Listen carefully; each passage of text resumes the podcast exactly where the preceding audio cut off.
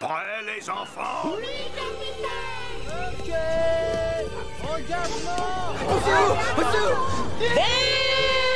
La dernière théorie tient pas la route. Nom de Dieu. J'ai dépensé sans compter. Envoyez le film. Hello, bienvenue dans la version podcast du cinéaste. Prêt à parler pop culture? Le podcast que vous allez écouter est disponible dans sa version vidéo sur YouTube avec plein d'autres choses. N'hésitez pas à aller voir. Bon, on commence? Moteur? Bon, tout est prêt? Parfait. 2001. Après avoir abordé le sujet dans ma vidéo précédente avec l'Odyssée de l'espace, je me devais d'enchaîner avec cette projection. Essentiellement pour revenir rapidement sur ce que le début du troisième millénaire nous a apporté de beau, mais aussi parce que ça m'aide à faire un lien avec une autre vidéo. Et ça fait plus de vues. Avec des films et des séries d'excellente qualité, le 21e siècle commence avec du très grand 7ème art. Cette année-là, on a eu le droit à un Tom Hanks pas au top de sa forme, à des laveurs de carreaux pas commodes, et à un Noël magique. Préparez-vous, la séance va bientôt commencer.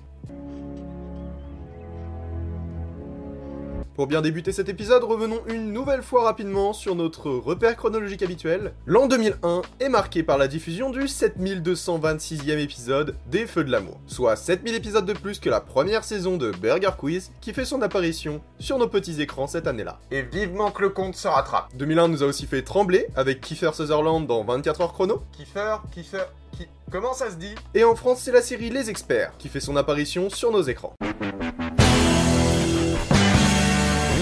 Et c'est cette même année qu'on a vu la naissance d'une série exceptionnelle. Et je ne dis pas ça parce que c'est l'une de mes séries favorites. Si totalement, y a rien d'objectif là-dedans. Et oui, c'est cette année-là que nous a été présentée la série Scrubs. No, I know I'm no Superman. Renommée To Bib or Not To Bib dans certains pays francophones, Et j'adore ce nom. Scrubs raconte les mésaventures de JD, jeune médecin interne incarné par Zach Braff, qui va devoir apprendre les aléas du métier et des leçons de vie au passage. Avec un mentor colérique et des collègues qui ne brillent pas par leur génie, Pour des médecins, c'est dommage. la sitcom vivra des hauts et des bas pendant plusieurs années jusqu'à un premier arrêt à la fin de la saison 8, avec la plus belle scène de finale de série que j'ai jamais vue de ma vie. Et pourtant, j'en ai vu des trucs. Elle fera son comeback quelques années plus tard avec une neuvième saison, qui devait à l'origine être une série spin-off, celle-ci ne faisant pas l'unanimité auprès des fans tant elle est médiocre. C'était vraiment nul à ch... Surfant sur la vague de la série médicale instaurée par Urgence et par le feuilleton Beaucoup trop long. Hôpital Central, Scrubs a su se montrer comique tout en gardant son sérieux dans les situations les plus difficiles. Les connaisseurs se rappelleront de la révélation à la fin de la saison 3. J'en pleure encore. À l'époque, la série n'a pas fait un carton exceptionnel auprès du public. Pourtant, on retrouve pas mal de ces codes dans les séries qui ont suivi. La voix off qui parle directement au spectateur peut nous rappeler celle de Ted dans How I Met Your Mother. Et on peut estimer que la construction de certains personnages a fortement inspiré la création de Brooklyn Nine-Nine. On y retrouve de nombreuses similitudes comme un personnage principal très intelligent mais au caractère souvent enfantin, un mentor et père de substitution qui reste stoïque face à ses sentiments, la collègue et plus si affinité, et le bon pote, toujours de bons conseils. Dans un autre domaine, le personnage du Dr Cox est très similaire dans son comportement au personnage principal de la série Doctor House. Scrubs, c'est surtout des répliques cinglantes, des surnoms indénombrables et des chansons qui font frissonner. Il y a une liste des chansons sur Sens Critique. Maintenant, je vous invite à aller voir cette série dans son intégralité. Sauf la saison 9. Et de toute urgence. Mais pas avant la fin de la vidéo. Parce que c'est vraiment bien et qu'elle est vraiment trop méconnue. En outre, 2001, c'est aussi la première apparition de Superman dans Smallville.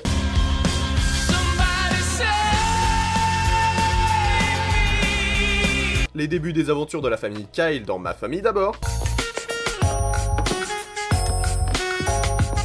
Du côté des salles obscures, la liste des grands films projetés est très longue. Tout d'abord, comme en 1968, La planète des singes a de nouveau droit à une adaptation dirigée par Tim Burton cette fois-ci. On a vu l'apparition d'un troisième film Jurassic Park et Angelina Jolie a incarné une héroïne de jeux vidéo dans Lara Croft Tomb Raider. De son côté, Vin Diesel a mis le pied au plancher en jouant dans le premier film de la saga Fast and Furious, mais cette année-là, c'est George Clooney qui a rappelé la mise en organisant un cambriolage.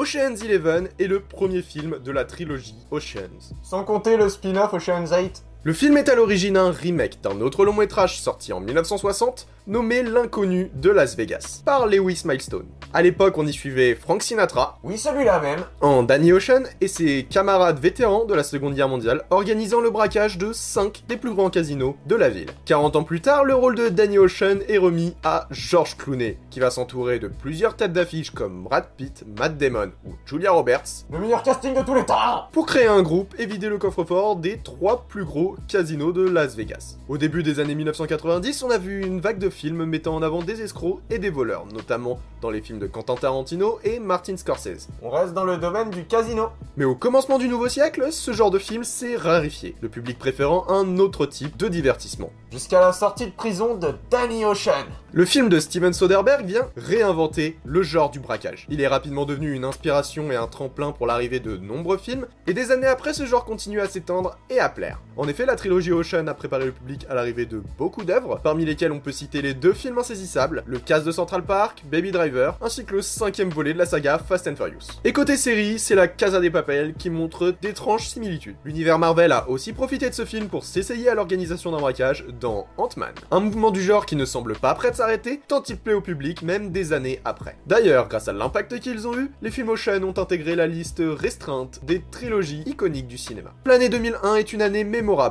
pour l'histoire de la cérémonie des Oscars, puisque c'est Denzel Washington pour Training Day et Ali Berry pour À l'ombre de la haine qui sont devenus les premiers acteurs noirs à être récompensés en tant que meilleur acteur et meilleure actrice. Pour des prestations excellentes. Le film Un homme d'exception a reçu 4 statuettes cette année-là, dont celui du meilleur film, et les débuts des aventures du jeune Sake ont obtenu leurs 4 premiers Oscars. Mais j'en reparle juste après. En termes d'animation, on a été gâté, puisque Disney nous offre l'histoire de l'Atlantide, l'Empire perdu, tandis que les studios Pixar nous présentent la petite boue dans Monstres et compagnie. Chez la concurrence, DreamWorks s'apprêtait à lancer leur nouvelle saga Shrek,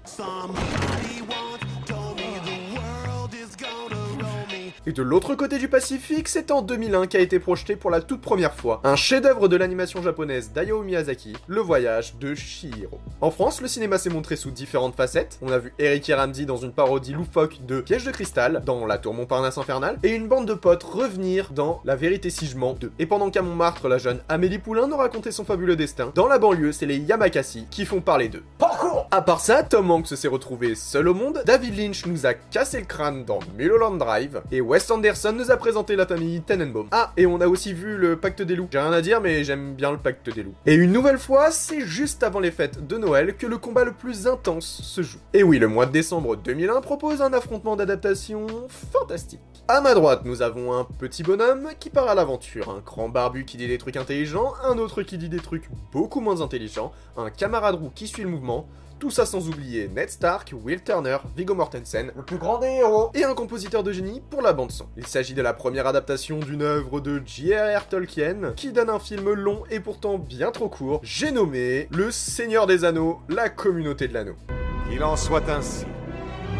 Vous formerez la communauté de l'anneau. Quant à ma gauche, nous avons un petit bonhomme qui part à l'aventure, un grand barbu qui dit des trucs intelligents, un autre qui dit des trucs beaucoup moins intelligents, et un camarade roux qui suit le mouvement. Sans oublier le War Doctor, la meilleure prof de magie, Emma Watson, J'adore Emma Watson. et un compositeur de génie pour la bande son. J'ai un peu l'impression de me répéter. La première adaptation d'une œuvre de J.K. Rowling, le dénommé Harry Potter à l'école des sorciers.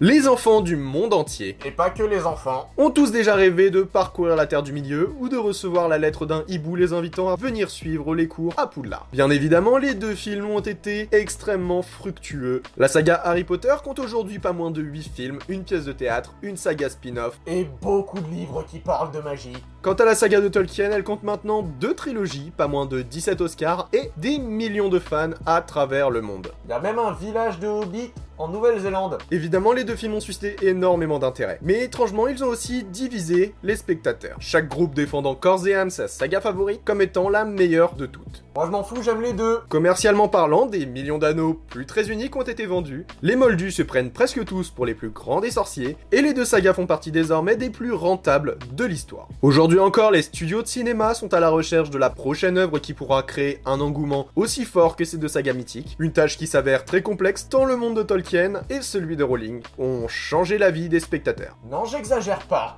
Et vous, c'est lequel votre préféré? Plutôt Harry ou plutôt Frodon? Le meilleur, c'est Sam. Et cette semaine, je laisse le mot de la fin à l'un des deux vieux barbus. Un magicien n'est jamais en retard, Frodon Saquet. Ni en avance d'ailleurs. Il arrive précisément à l'heure prévue. Merci d'avoir écouté ce podcast. Je vous rappelle que vous pouvez le retrouver en vidéo sur ma chaîne YouTube. N'hésitez pas à vous abonner ici ou à aller me suivre sur YouTube, Instagram, TikTok et même sur Twitter ou sur les autres plateformes de podcast. Et comme toujours, partagez-le, ça fait vraiment plaisir. On se retrouve très bientôt pour de nouvelles aventures dans les confins de la pop culture. C'était votre cinéaste favori, à vous les studios.